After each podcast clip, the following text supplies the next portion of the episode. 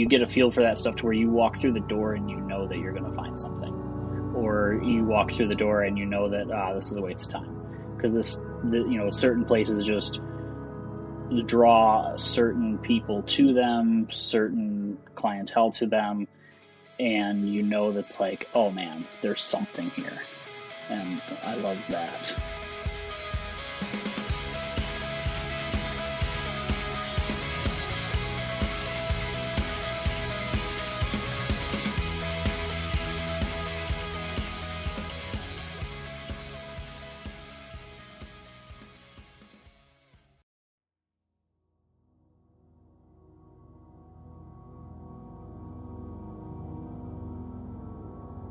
Welcome to the Juxtaposed Journeys podcast. I am your host, Eric Spitz, and in this episode I talk with Colt Slee.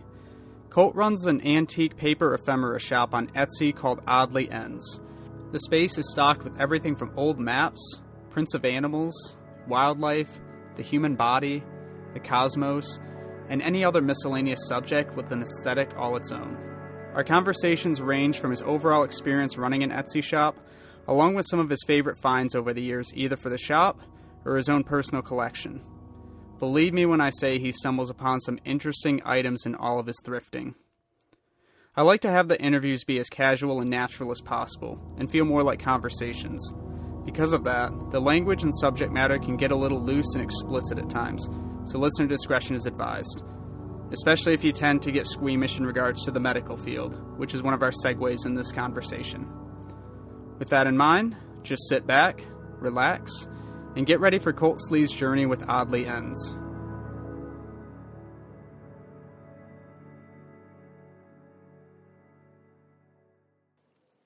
Welcome to the Juxtaposed Journeys podcast. So happy to have you on.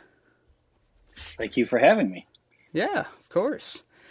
All right. So you run an Etsy shop called Oddly Ends, which sells vintage paper ephemera as summarized on your Facebook page. So, first of all, can you describe what ephemera is to anyone who may not be familiar with the term?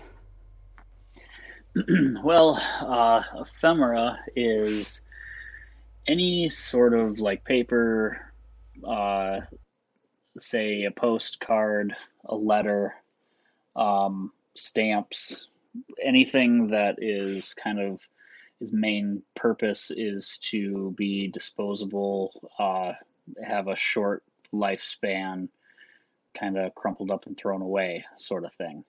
Um, that includes books and things like that. It's just anything that doesn't really have like a permanent, uh, permanent, you know, state of being, I guess.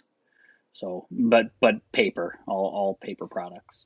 Yeah, nice. And that's kind of what I've been gathering from um, looking at YouTube videos and doing Google searches on it and stuff. And um, as embarrassing as it, as it is, I, I had to like Google even how to pronounce it properly and everything too. So I was like, well, that's the first step because I keep wanting to call it something completely different than than what it is, or say it in a completely different way. So I even had to look that up. So uh, yeah, it depends. Like uh, I've um, I try to explain it as ephemera because when you tell somebody that you cut up old books, they're like, "Why would you want to do that?" so, um, so it's it sounds a lot better when you're saying ephemera because you're, um, it's like you're celebrating the fact that it's like you know something that may be very very old, but it just happens that it's still survived, which is something that's you know the opposite of what ephemera has been uh, used for, I guess. Yeah, definitely. Um, yeah, and like you said before, it's it, it was it, they're things that were kind of temporary or meant to be temporary, but you're kind of giving an extended life to almost. And um, and I've noticed there are a lot of different kind of styles with it and everything too. Like this uh, YouTube video I looked up by this uh, person named Skylar Hand. She was, you know, she was like tearing out pages and um, just kind of layering everything and doing everything in a nice cohesive pattern to put together. It looked like for journaling and just kind of a um, using it for that. But from what I'm gathering from the stuff you do, uh, you mainly keep a lot of those intact, correct? Like it's just like taking out a page and then matting it or something like that. Well, um, a lot of a lot of people have since a lot of people have a lot of different uses for it. Um, I kind of consider myself a source for them. Um, it'll be like uh, I mean, on most of my stuff that I that I collect and find, um, I mean, it can be a use anywhere from, uh, full, you know, a map in a frame on the wall to a map, you know, a hodgepodge to a, a scrapbook page with pictures on it. You know, it, it really the the use for those are um, you know there are multiple uses with mixed media artwork. I've seen things like that being used for. Um, i guess what i just consider myself is like yeah a source of that kind of stuff so um, if you're looking for something to fill a scrapbook with and personalize pages something like that you're looking for an old hundred year old dinosaur picture to put behind something or on the wall why not you know? That's that's what i'm looking for. No that makes sense. So so you're mainly the source for those types of people to do their kind of artwork and everything with if they're if they're into ephemera and just using some of this stuff as um, I guess pieces for their own type, uh, you know, uses and or just to hang on the wall, as you just said.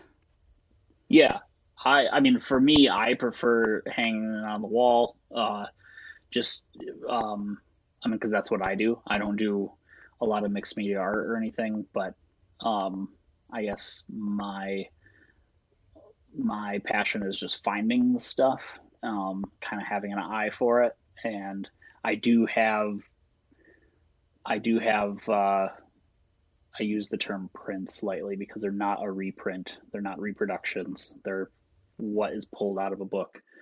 Um, I may have multiple copies of that book, but I don't have reproductions of them. So the the layman's term of a print would be what is taken out of a book, and that print I might, uh, you know, throw in a mat just because not everyone has an eye for it. You can't show somebody a page of, you know, um, you know, you can't show somebody a constellation of Orion in this really nice 80 year old paper that you found out of a reference book somewhere and just share with them like all of the different things that they can do with it. They might just see a page in a book. But as soon as you throw a mat on it, it's like, oh my God, I want to hang that on my wall. So I kind of you know help with some of that stuff and and uh, enjoy that part because there's times when you you put something in a mat and you turn it just right and it just pops and you're just like damn it i can't sell this one i need to put it on my wall now no that that uh that definitely makes a lot of sense um man yeah i thought of so many different things uh while you were talking of just like so many different questions that I that I had prepared. Um, figuring out which one to segue to next, but um, I guess I'll. It's all right. I'm hyped up on some Mountain Dew and I'm ready to go. perfect. So. Perfect. Literally the first person I've ever talked to about this stuff, so it's really weird. I mean, outside of like a a vintage like a show, like a uh, farmers market kind of like you know summer outside show and we used to have those things. Right. Um when people come up and will talk to me but other than that i haven't talked about my process to anybody so no and it's exciting to hear about all this stuff i mean because we we talk all the time i mean just personally but it's it's stuff i mean in particular i've never really asked you about any of this stuff before i just remember like you know, in passing all the time, say, "Oh, I gotta work on shop stuff tonight and everything," and and that's like the end of the conversation. Yeah, pretty much. It just goes to show that you don't care. I'm sorry. You're supposed to you're supposed to ask the questions whether you care or not, Eric. exactly. Oh, you're seeing right through me. No. oh man. So, uh, how do you find the items you have for your shop? I oh man, how do you even? I oh, I mean, back to okay, bare bones. Uh, finding the stuff it's spending hours and hours and hours in old used bookstores, um, preferably the ones that are completely out of order, has stacks of books on the floor, um, uh, uh, just absolute nonsense everywhere is where you find the best books. And just going through and kind of having an eye and looking at any old reference book that might have some keywords to it, you know, whether it's zoology or astronomy or anatomy or something like that, and looking for certain bindings where it's like, okay, there might be a book plate in there. And literally flipping through hundreds of books. And it might sound tedious, but I absolutely love doing it. And anywhere I go, anywhere I go, it's it's uh, like cities that I have never been. Yeah. I mean the you know the first thing I do, I go there, I Google the antique stores, the thrift stores, and the bookstores, and I hit every one of them that I can. That's awesome. No, that's so cool, and it's it's so funny because um, I mean, th- I've been getting more into thrifting uh, over the last few years, mainly, you know, for apparel and, and clothing and things like that. But uh, I, I find such a thrill with it, doing it in, in different states and when I'm traveling. As weird as that sounds, like I, I've probably picked up like my best clothes from uh, from different Goodwills and everything right in the Washington and Oregon area when I visit my cousin, and that's like half my wardrobe now. yeah, and you start getting kind of a feel for what you can I don't know. For me, uh, this is how it works. If it works for you, but sometimes you get a feel for that stuff to where you walk through the door and you know that you're going to find something, or you walk through the door and you know that ah, this is a waste of time because this, the, you know, certain places just draw certain people to them, certain clientele to them, and you know that's like, oh man, there's something here, and I love that. That that's just great.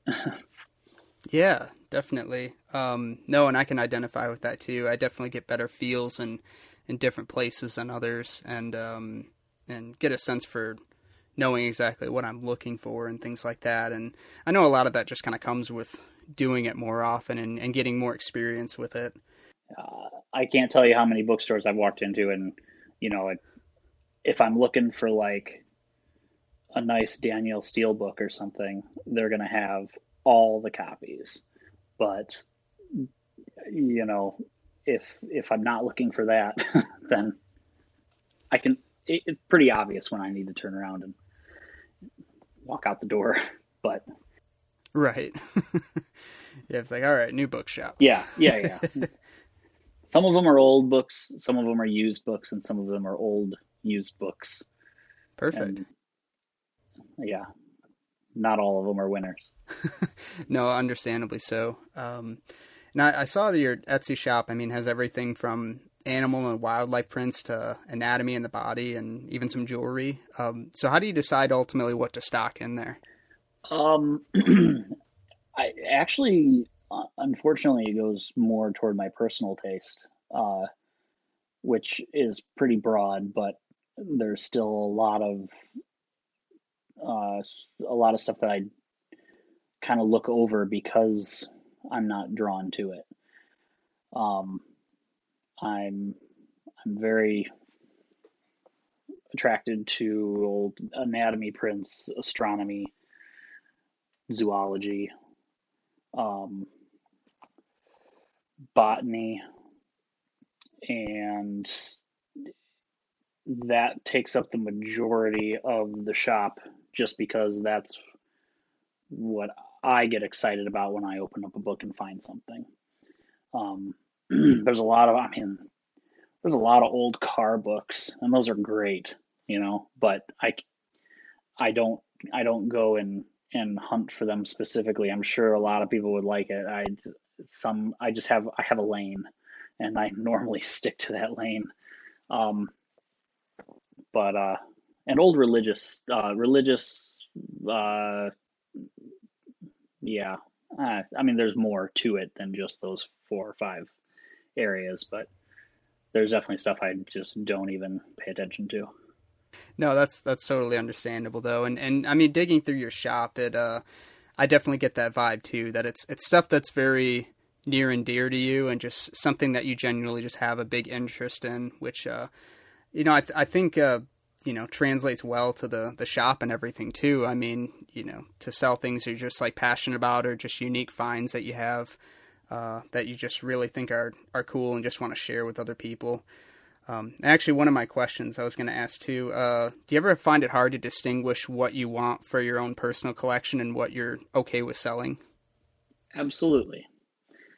Uh, I would say, I mean, I I consider all of it my personal collection just because I have about one percent of it online. Um, the rest is in my own stacks of books that looks like a very unorganized bookshop in my house. Uh, I mean, ranging from books that I need to process and and cut up and you know figure out what I'm going to do with to books like I mean I just got one today that it's like damn I've never seen a copy of this I can't I got to keep it I can't I I can't break it up because uh, it's just too good. It's just incredible. Um, so I do have, I mean, I have a lot of stuff on my wall. I have a lot of stuff that's someday I might have a place for it. And then I have a lot of stuff that's just like, no, no one else can have that. I'm going to keep that one. No, totally understandable. Um, have you ever had an item to where you just kind of regretted selling it? Yeah.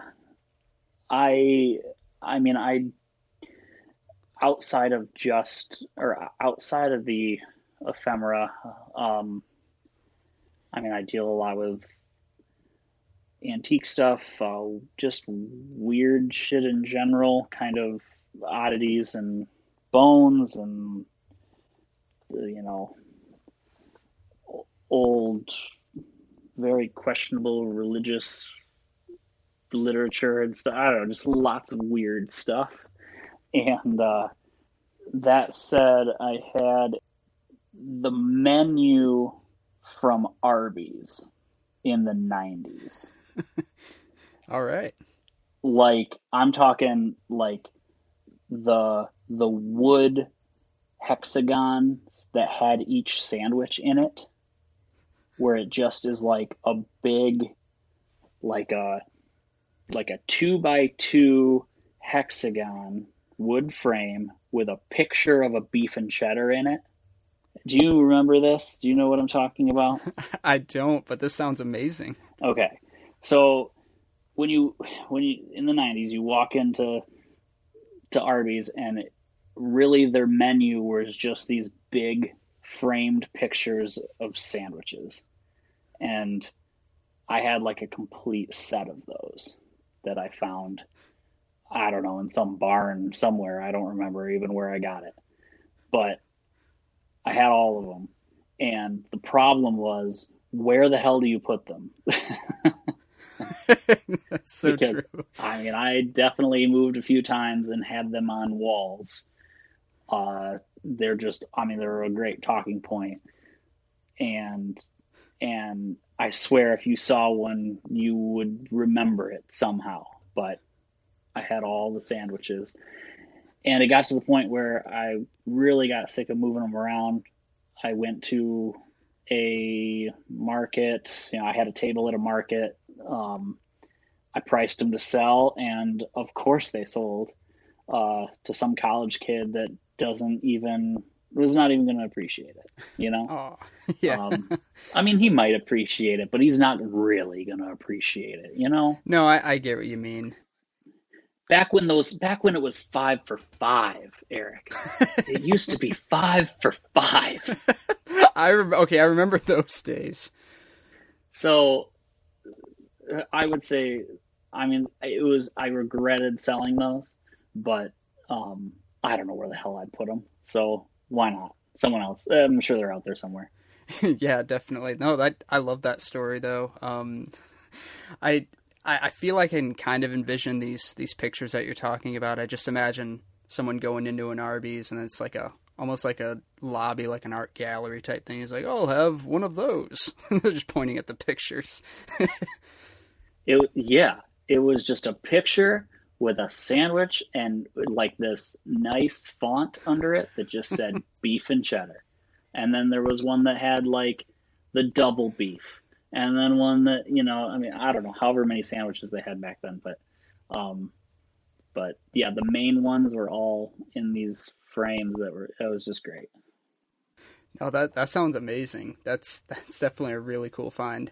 Um, I guess I want to back up and and uh, ask what. So, what ultimately led you down the path of running a, a vintage paper ephemera shop and, and starting an Etsy page in the first place? I got into Etsy when kind of in its infancy, like twelve or thirteen years ago, twelve years ago maybe. I started with just maps there was a there was a market for collectible maps and atlases, whether that be used for um, like jewelry pendants, kind of like cutting out cities on maps, you know, for jewelry pendants and stuff like that. Uh, again, back then it was still like, you know, whatever you're using it for. Um, I was just kind of uh, more interested in finding them and supplying them, sort of thing but um, and and a lot of scrapbooking. I know scrapbooking and and kind of like customizing pages and stuff like that was really big. So um, any of the like the the you know bigger the better as far as maps go, but like no, you know nothing with with creases, no no like fold up maps, stuff like that, like actually big atlases. And uh, I was I don't know. I was selling those things as just kind of like uh, you could use it for jewelry. I was like these like little pieces of the maps and stuff, and then it was like, I mean, I don't really care what they use it for, but these are really cool. And yeah, I just started with maps and like full page maps, and just kind of grew from there. I think went to astronomy after that because who doesn't like a sweet constellation on the wall? So true. No, that's that's so awesome though. Um, and I'm sure this is a really broad question, but uh, can you describe the process a little bit of how you get an item ready for sale in your shop, like from, you know, used bookstore to to the person's hands from Etsy?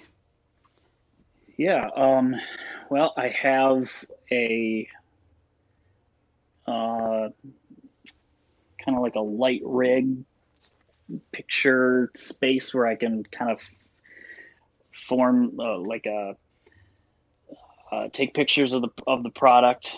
Um, I prefer kind of like a, I prefer kind of setting a scene with the picture, whether um, I mean you know someone can cut it out of a book and scan it into the computer and get all the detail and then you know throw it up online.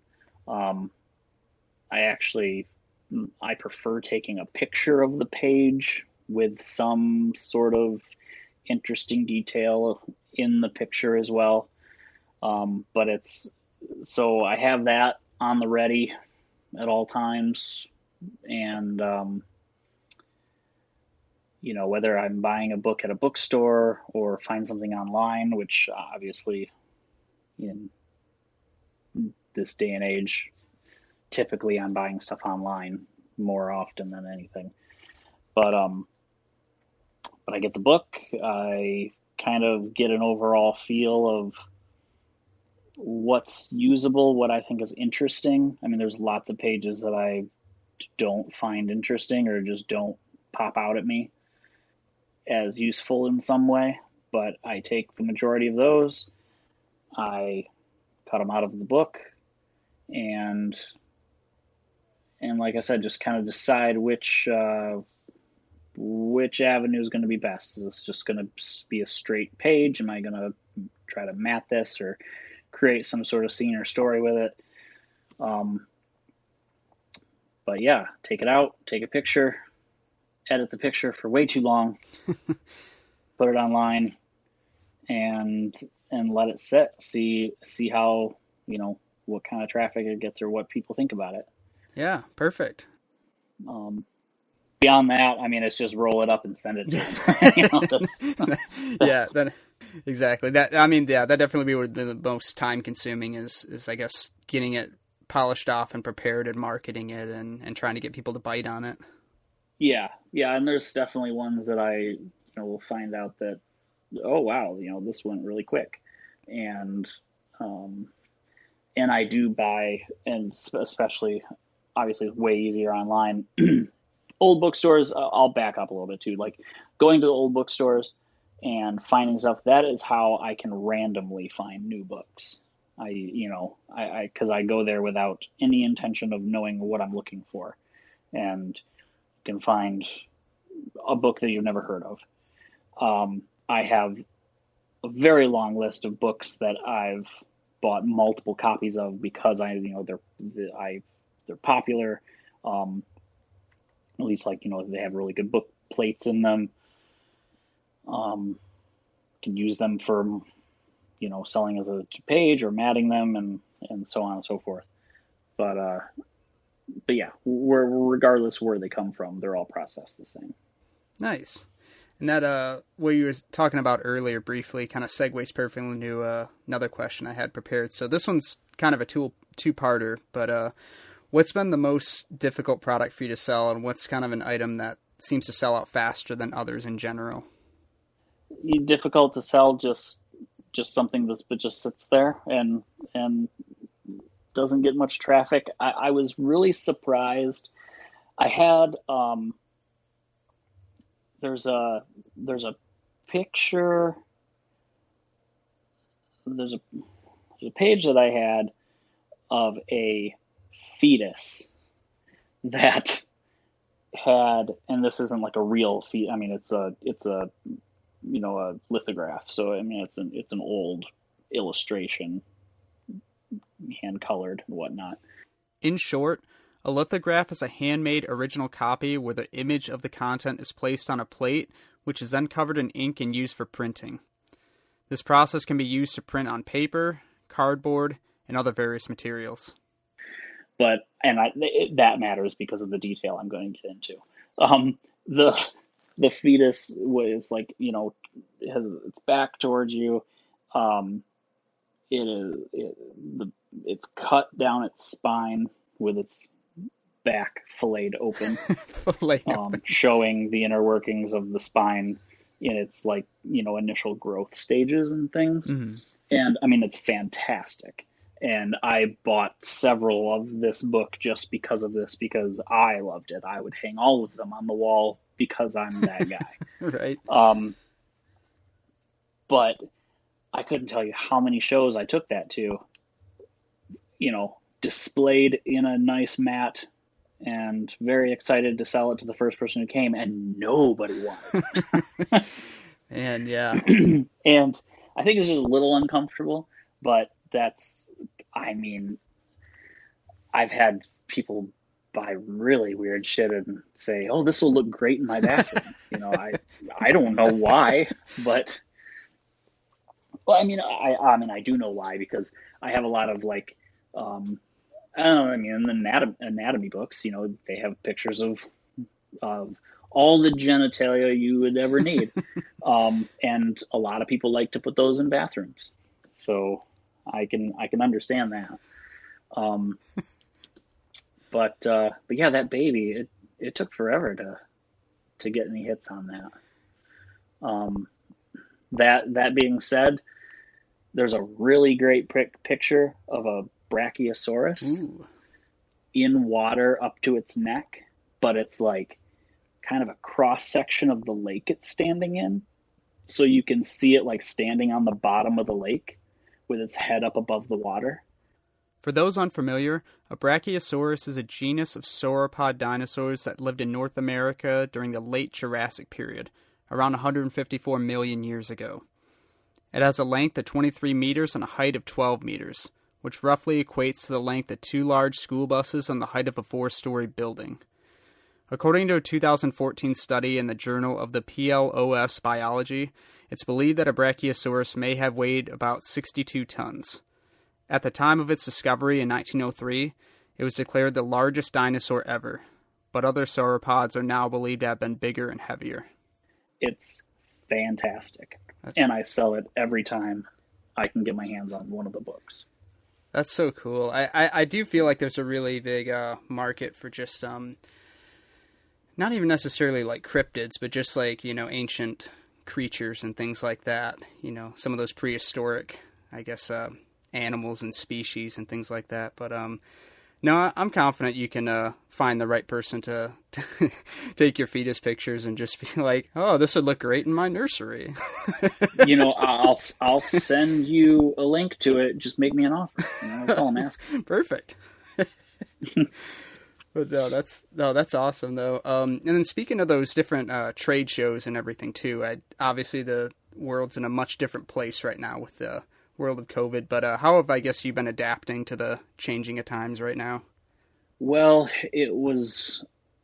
I mean, at the beginning, it was horrifying because I've done a few markets. I, I'm mostly online based, and just in the last few years, started doing markets. Um, it, I've gotten really, really good feedback, and of course, just working online, I mean, you other than reviews on your items, you don't get to like talk face to face with people. And I found out that wow, people really like this stuff, and I really like hearing that people like this stuff. So I started doing it more and more. And funny enough, 2020 was going to be the year where I expanded from three shows a year to about 12. Wow, that's a big jump. right. And, you know, I I have the material for it. Whether I have the time to prepare the material for it was going to be another hurdle, but I mean, I was, I was YOLO, I guess. um, but uh, unfortunately, that did not happen. So all of those contracts for them for the markets that were supposed to be in 2020 that you know whatever uh, is still operating and can move to 2021 um, whenever in 2021 is possible. Mm-hmm. You know, we'll slowly get back on that train again. Um, but uh, but there's been a lot of support for small businesses online this year, and I mean the shop has done very well uh, with everyone just ordering for online, and uh, which is good because it's you know the little guy that needs the support, and it's better than being irresponsible and going out and shopping for stuff you don't need when you can just sit in your underwear and shop for stuff you don't need. so true. And uh, so, so yeah, it's been a really good year. Um, it's been a good, it's been a good year to kind of see where I should go from here, and uh, and hopefully even better when we can actually get out and have a crowd of 500 people walking around a market because I love going to those and I love doing those. Yeah, definitely. And I look forward to doing them again. Um, do you have a favorite event that you've done or one that you'd really love to be a part of someday? Definitely have to throw all of my support at the vintage in the zoo um, farmers market in Kalamazoo. Um, less of, I mean, it's a farmers market pavilion, but it's a vintage, uh, vintage clothing, vintage furniture, vintage uh, anything and everything um, market that a very lovely couple puts on um, throughout the summer and now kind of in the winter with pop-up shops inside uh, down in Kalamazoo. So that's definitely my favorite because that's the first one I did, and I've been attending that every year. And you know, I've grown with them as I see you know the crowds get bigger and bigger, and they schedule more and more markets, and it's a really great team and uh, a great crowd that keeps coming back to that.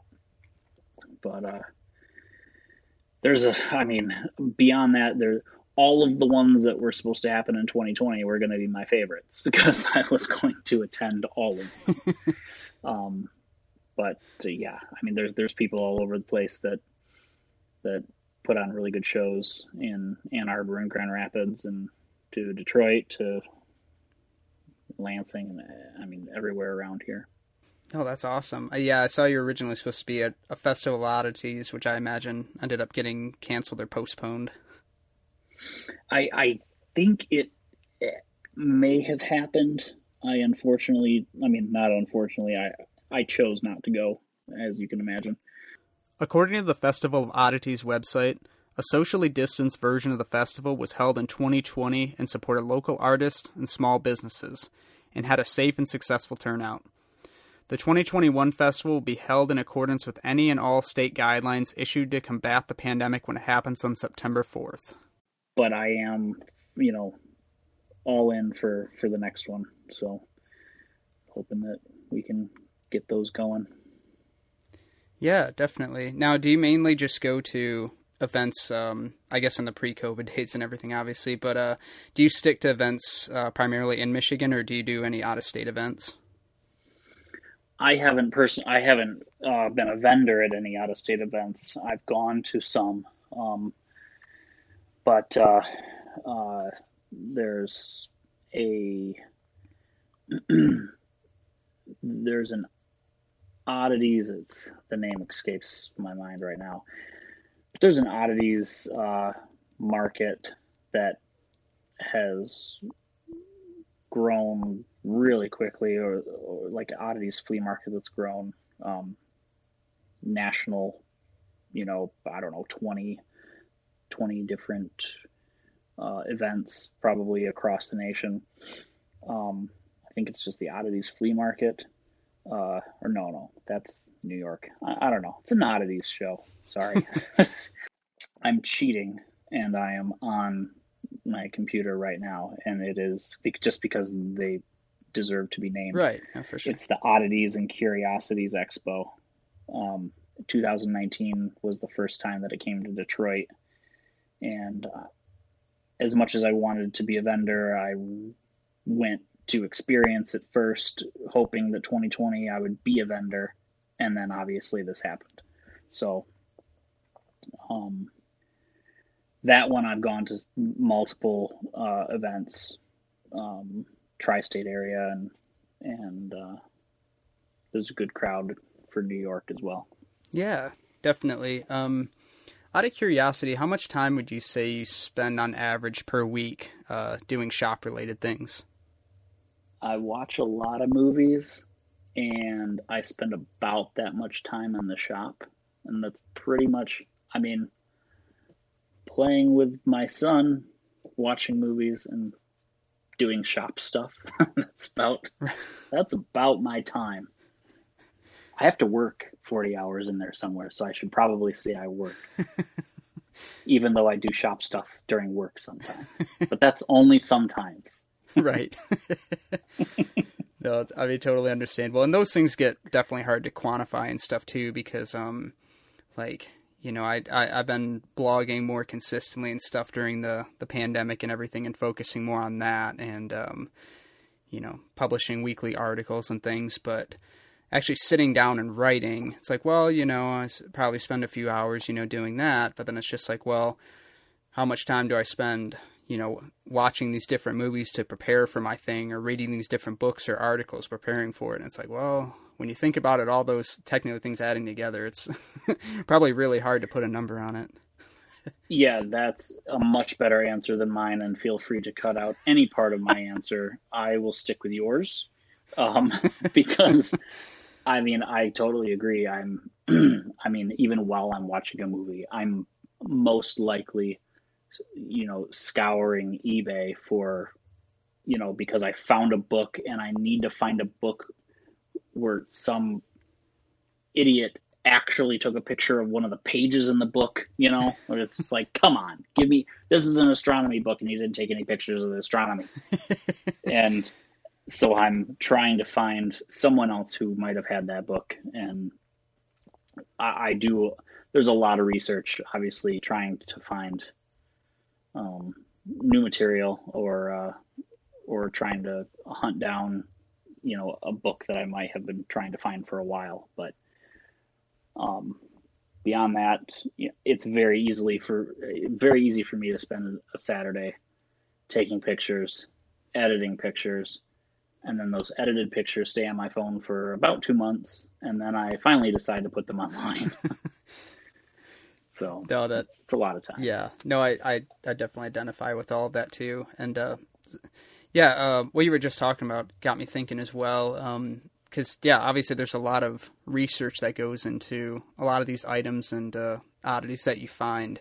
So does it kind of start where you're kind of drawn to a specific field in general, but then if you come across something that you maybe not as familiar with or you think is a little bit more rare, is that what prompts you to do more research into, oh, this might actually be like a good find or something like that, or something that, you know, I could, I could, that is a little bit more rare? Yeah, I don't know what makes me, um, I think it's, I get distracted from stuff really easily. So I might find myself down a path I didn't initially uh, intend. I definitely have specific things that I like to look for. I'm really into any sort of uh, vintage like dentistry, um, dental molds, um, veneers. I'm not so I don't know. I'm I mean I'm all for like the real teeth, but something about just like the veneers and the the medical supplies and like the the instruments and stuff like that, I get drawn toward that. Um, but that might, I mean, I might start there and then randomly I end up looking at like holy water bottles for some reason, which I'm also very interested in and collect. Um, but uh, I know that uh, doesn't really answer your first question, but um, it's I just get dis- I just get distracted, and I'm like, oh yeah, this is cool too. Um, I guess that's my that's my best answer.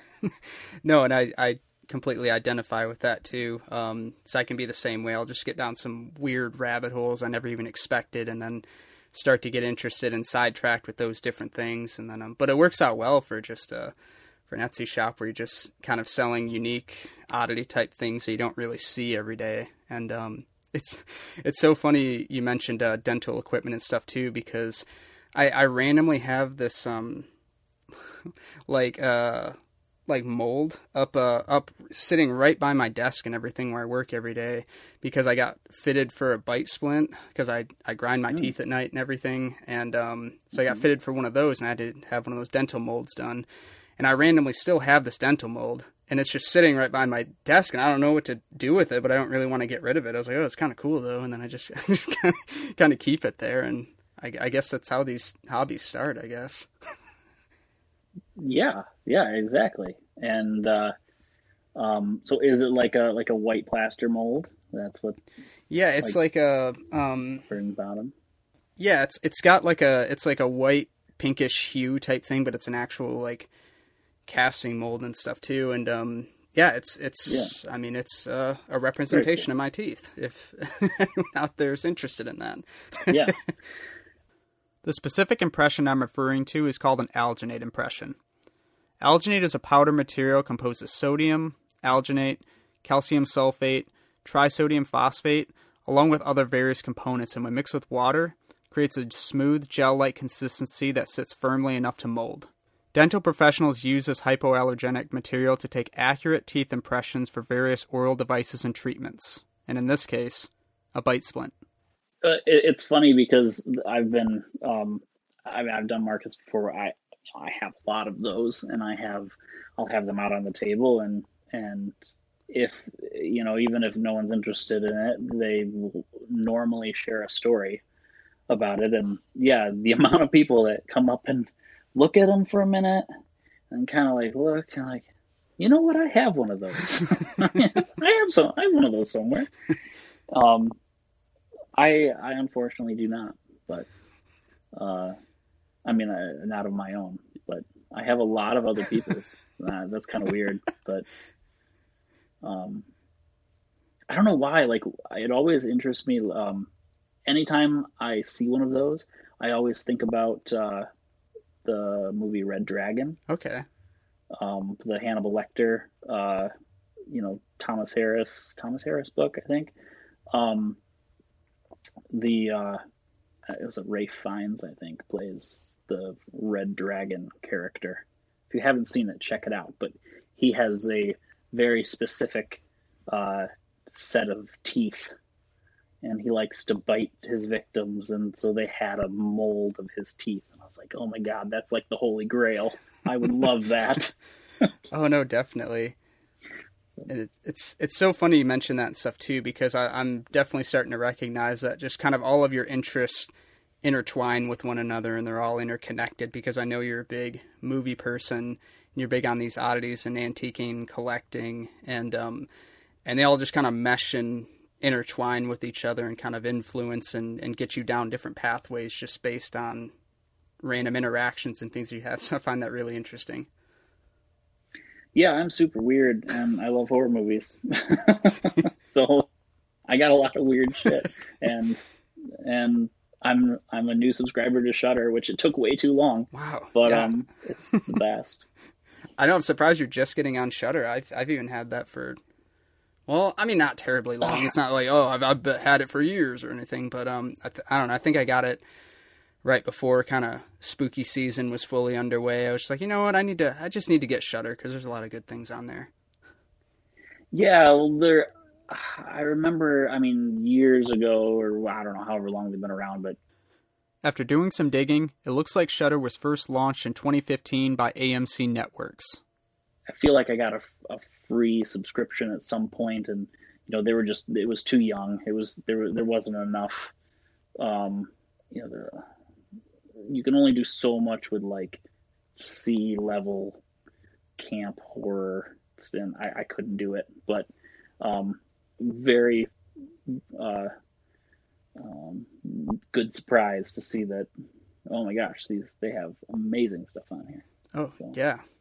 Um, I'm remembering it now. I actually started my free trial with Shudder um, when they were um, had that exclu- exclusive streaming of Host on there. And then I was I heard good things about it and stuff, and I wanted to check it out. And then I just kept my subscription after that, which it's always how they rope you. But I mean, it, it worked out well because I still I still use it quite a bit. I think I, um, oh, I watched that. Um, oh, the the I believe the Color Out of Space is, was on there or something. Uh, yeah. yeah. It's still on my list. I haven't watched it yet. it's so visually satisfying. I think that's the main yeah, thing. I mean, it's like the the color palette's great, and and just like the it, it, has those elements of like body horror on it. I I feel like you're there are certain scenes that just I know you're gonna absolutely love.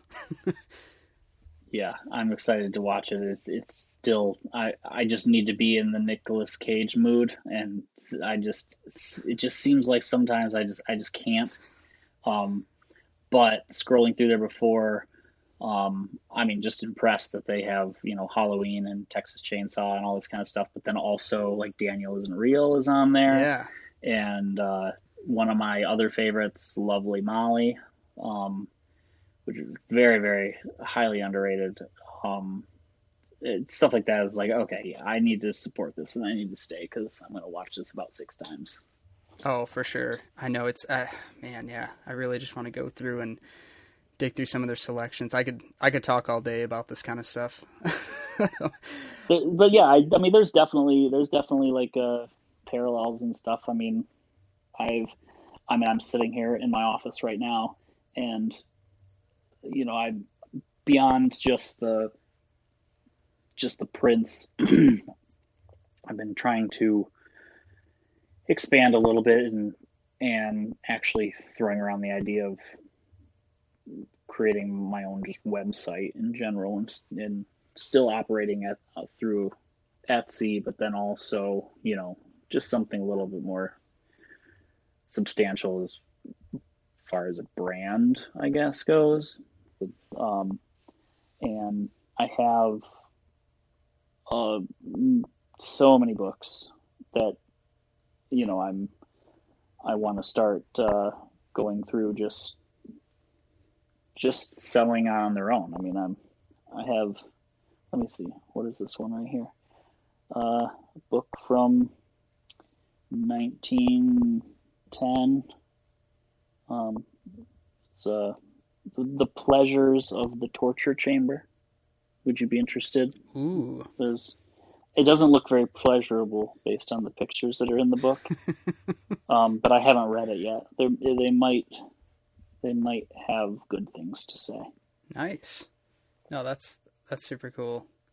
Um, yeah, and I know you mentioned a, a website and everything too. So, um, is that kind of the next step or the next thing you have in the works for um, for your brand overall? Do you ever envision having an actual physical brick and mortar store or anything like that?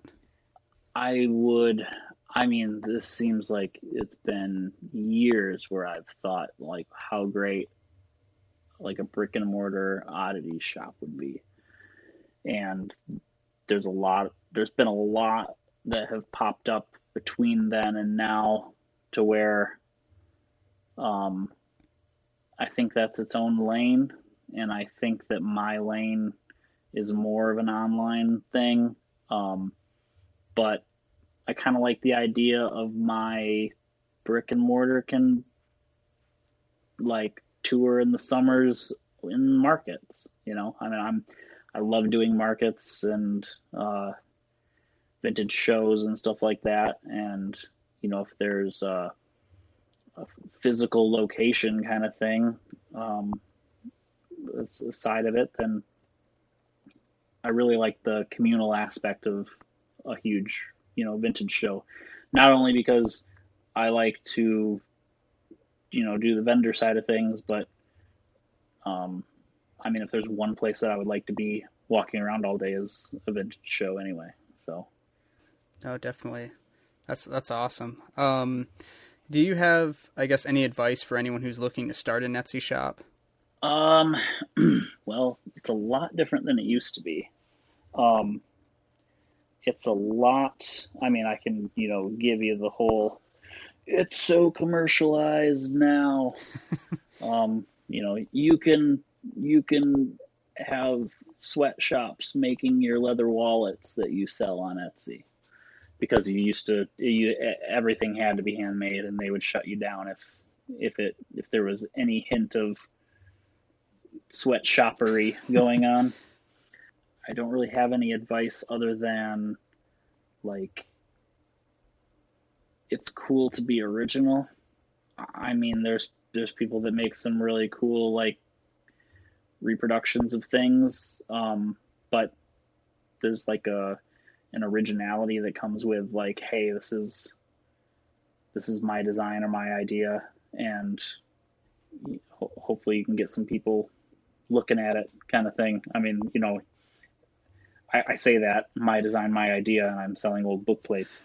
Um, but but you i mean there's it requires a certain eye for it. I mean there's a lot of stuff on there that i'm not the only one that sells pages out of old books. And um i think there's just a consistency in like your curation that kind of like you know tells the customer who you are. And there's like a consistency throughout the shop kind of thing i mean i could i could just grab random stuff and throw it all on there and say, hey, this shop is for everybody. But I'm more interested in like this shop is for like this kind of person because I'm that kind of person and I would love shopping there.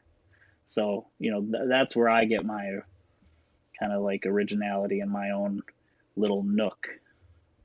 Um, and I like finding shops that are like that. So, yeah, I would say just concentrate on like what you think is cool and and build your brand around that.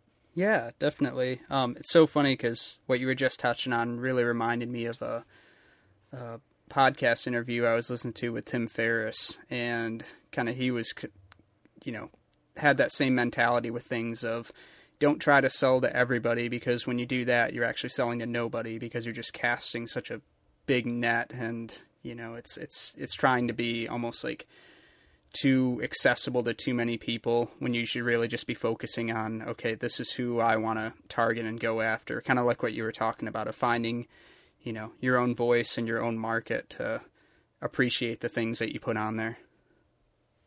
Yeah. Yeah absolutely. And i mean in a physical space at a show or something um, you know i can try to do that more because obviously there's there's a lot uh, wider range of eyes on your stuff. And you know i might have a uh, picture of satan from dante's inferno right next to a really nice bird picture. And there might be there might be someone really interested in that bird but then seems kind of offended that I took the time to mat a picture of Satan. I mean, uh, you can't please everybody, but I think both of them are cool, and I would hang them up next to each other on my wall. I feel like just the the I guess juxtaposition of them and the duality and the irony of it would just make it perfect too to put side by side. Yeah, I mean, why not? Really? no, exactly. Um, and I, I feel like you may have touched on this earlier, but uh, do you have a, a personal favorite find that you've had overall, whether it's in your Etsy shop or your own personal collection? I guess in addition to the Arby's pictures. uh, yeah, well, yeah, the, that that was the one that got away. that was the one that got um, away. But uh, but no, I think um, I really love um, vintage psychology books and and literature. Like uh, um, one of my favorite things that I that I sporadically put on the the shop are um, Rorschach plates, like the the psychology tests of the you know what do you see in this ink blot kind of thing. Yeah. Um, and I really love uh, Rorschach plates. Interestingly enough, Rorschach ink blot tests are still used today, though there's some debate over how useful the results are. Many psychologists use Rorschach ink blots to gauge personality and measure emotional stability. They're often used as character evidence in civil court proceedings and parole hearings as a way of diagnosing mental illness in a clinical setting. The Rorschach Inkblot test is second in popularity only to the Minnesota Multiphasic Personality Inventory among professionals in the field, according to the Society for Personality Assessment. When I do have them available, I find that a lot of people really love them too. Um, but I have a uh, I have a set of a kind of a competing psychologist who was trying to challenge uh, Rorschach's notion of the um, of the you know ten plates is all you need to diagnose a, um, a patient, and um, this uh, this doctor by the name of uh, Holtzman created a 48 or 47 plate collection um, of very very intricate ink blots, and they're extremely hard to find. And I'm I'm the proud owner, I will say, of two of those sets, and uh, I just I think they're amazing. And the uh, the problem being I could never break them up. You know, I mean. Wayne Holtzman developed a psychological test between 1958 and 1961 as an attempt to address some controversial issues surrounding the Rorschach inkblot test. When I googled these plates to try to find more information, the first listing was a link to Audley N's page, ironically enough, outlining the extremely rare 1958 inkblot plate original board that's currently for sale in the shop. And I mean, I don't sit here and diagnose people, but I have enough books to do it. I think I, I have like all of the Rorschach books, and I would love to do fortune telling, but actually tell you if you have schizophrenia or not and uh, but I I think I'm mostly I'm drawn to those as like a, a very uh, yeah a very good find. Yeah, I I remember you actually showing me some of those or talking about those, and I do find them really interesting as well. And uh, and just the overall, um, I guess, treatment of mental health uh, over the years, or, or you know, from from those time periods, it's just so much different than today. I mean, like you were saying, of having those ten different pictures, being able to diagnose any sort of mental illness is just kind of uh, uh, hard to, I guess, fathom in today's day and age of things, and, and just looking at any sort of documentary or thing that you can find on on a uh, different um, mental health facilities and things like that, and just how just absolutely just ridiculous the living situations are and things like that, or just oh, or, or just or even if you just watch anything about like lobotomies, it's just enough to just make your skin crawl. uh, it, well, speaking of, if you're interested in lobotomies, I do have some spikes. you actually have some of those spikes. Wow. If you if if you're interested. uh, to provide a little background, a lobotomy is a form of psychosurgery aimed to treat mental disorders that involve severing connections in the brain's prefrontal cortex. This complex and dangerous procedure used to be done with ice picks. And if you're looking for something to truly make your skin crawl, check out the lore episode entitled Echoes on Amazon Prime Video to learn more about it. it it's the stuff like that. I have I have a lot of things like that that I don't um, you know don't currently have available in my shop and stuff. But I feel like something like that would be more. It's kind of why I why I want to start a, a website that actually will sell everything from book plates to books to just random oddities and things like that that I've collected and curate kind of a collection like that because I, I, feel like I just trying to curate a, a specific look and sp- specific group of things on Etsy, but but I'm really interested in in uh, expanding even into jewelry. Like you mentioned earlier, I do um, have select pieces of jewelry on on the website that uh, or on the Etsy page. That's bones or shells and all, all sorts of just uh, like porcupine quill earrings, kind of thing like that. I don't know. Just I dabble. So no, yeah, definitely. I think that's really awesome. Um, see, is there any other uh, tidbits or information you wanted to touch on that I may not have asked about? I don't know. Just want to make sure I'm covering my bases uh, here. I'm around this. I'm around this stuff all day, so it doesn't seem weird to me. no, totally understandable. Oh, so cool though. Okay, so um, what's the best way for people to get in touch with you and, and look at your stuff? Mainly just your Etsy page or your Facebook or yeah, um, I would say the, the Oddly Ends um, Etsy page, uh, Oddly Ends on Instagram. Um, I frequent that a lot more than the Facebook page, but any, I mean, I can, I, I can do all of the things. Anything if you just Google search Oddly Ends, I mean, you'll find something.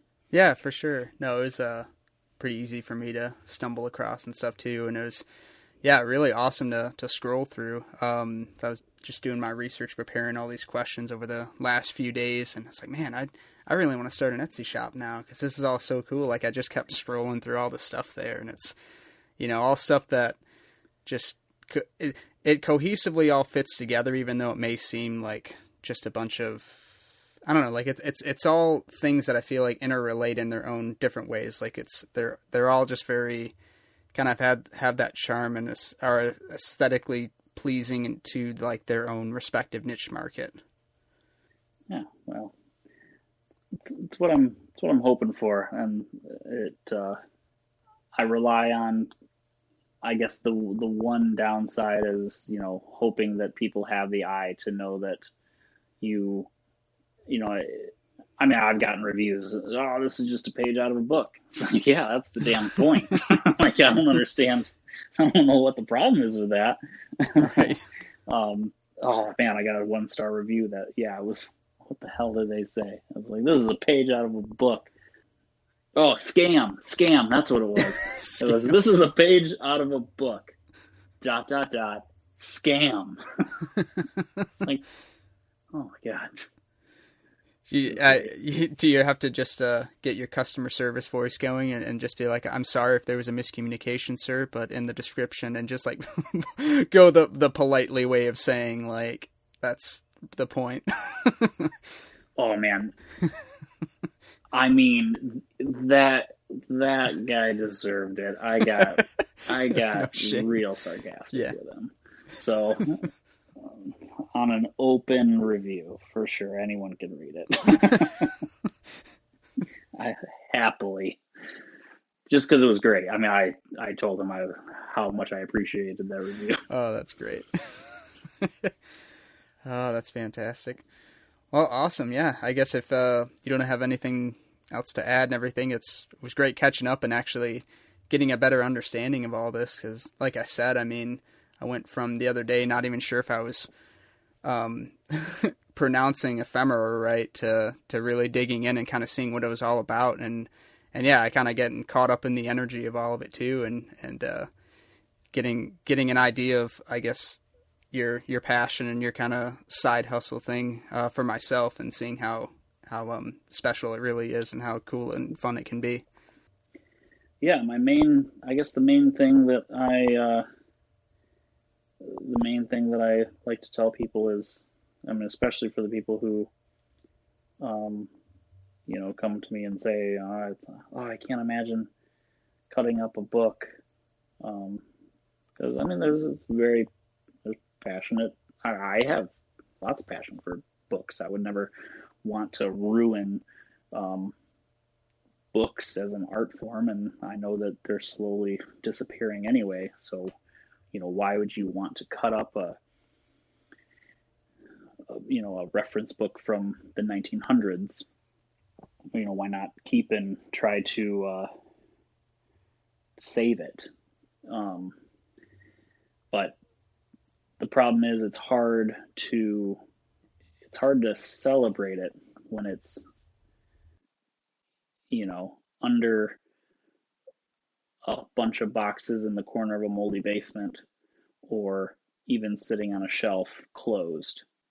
Um, you don't get a lot of conversation and a lot of enjoyment out of an old, out of date book that, you know, is going to have a lot of old, out of date information in it, but has some of the most gorgeous artwork that holds up 100 years later. I mean, why would you not want to try to display that, you know, the best of its ability and share it. I mean, you know, one book, I may have customers in four different countries that have, you know, parts of that book. And I think that's great. And that's, that's kind of what I fall back on when I see a book that's like, damn, I can't cut this thing up, but how else is anyone else going to enjoy it? No, it's so true, and I, I like the way that you point that out. Um, it's almost like showing appreciation for these books and items, and you know, by doing these things and kind of giving them a second life, and you know, making them pop and putting them in a in a manner that's presentable to a lot of people that make them look at it differently. You know, from a new perspective and say, oh, that actually looks really good when you frame it that way and, and put it on my wall. So it's like, even though it, you know, it, from the outside eye, it could maybe look like dismantling something or tearing pages out of books or something like that. But when you are able to do that in a way that gets others to appreciate it and, it, and like you said, being shared around to people in different countries and things like that, I think that, you know, that, that definitely puts it in a different perspective and shows that you really, you know, are appreciative of it and, and want others to, to appreciate it too and and see that gorgeous artwork and everything. And yeah there's there's definitely a very you know interesting charm and atmosphere that comes from those old medical textbooks and things like that of, of all those information where obviously the information itself is has been updated but it's it's interesting to get a glimpse into those time periods. Yeah i mean you're gonna walk right past uh you know a, a reference encyclopedia from um, I keep giving the example of 1910, but generically 1900s. You know, a reference book that's volume five. You know, D E through H A. You know, who gives a shit? But the fact that you've unearthed up to 20 different, uh, you know, amazing plates in there and, and has something to start a conversation around, you know, it's really cool. You know, I mean, a book of external diseases of the eye, you're, uh, you're going to pass right by that. Right. but I guarantee you, if you take one look at the picture I have up on my wall that I'm looking at right now, you would have some questions about it. oh, definitely. Yeah, it's it, it no, like I said, just scrolling through your store and seeing some of the items that it, it made me look at things in a different perspective too, because it's it's not something I, I consciously think about, you know, consistently of you know 1950s medical textbooks or what have you, but um, but you know when you when you see some of the pages um, kind of embellished and everything in these different frames, and it's just like, man, yeah, that's it's I don't know, it, it just brings a whole different atmosphere to it, and and yeah, I mean, you know, it could be you know uh, someone's version of artwork or just their way of paying homage to it or you know something along those lines. I, I, guess at the bottom line just being appreciative of it. Yeah absolutely. That's what i try to do. Awesome. So good no, this is such a good conversation. I'm so excited to put this together and everything. And um, and yeah, uh, so yeah, so definitely thankful for you uh, taking the time to talk about all this stuff and uh, share some of your experiences and knowledge and everything. And um, yeah, I guess we'll catch up again soon. And and thank you for thank you for pretending to listen.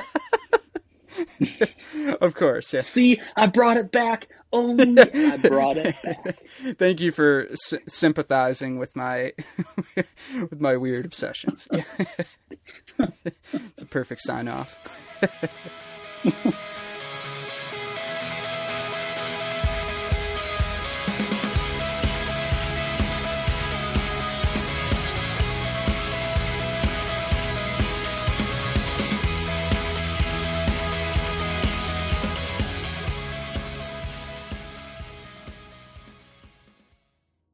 Thank you so much for tuning in and checking out the show. Links to check out Oddly Ends can be found in the show notes. If you like what you heard, please make sure to subscribe and leave a review for the Juxtaposed Journeys podcast. Any feedback is always welcome and appreciated. If you're an entrepreneur, creator, or live an interesting lifestyle, send an email to juxtaposedjourneys at gmail.com with a brief description for a chance to be featured in an upcoming episode. The Juxtaposed Journeys logo was designed by Darius Norwood. The website was designed by Elise Benner, and music has been provided by Young Pioneer. Editing, mixing, and interviews are conducted by yours truly, Eric Spitz. Thank you for listening, and remember to never stop exploring.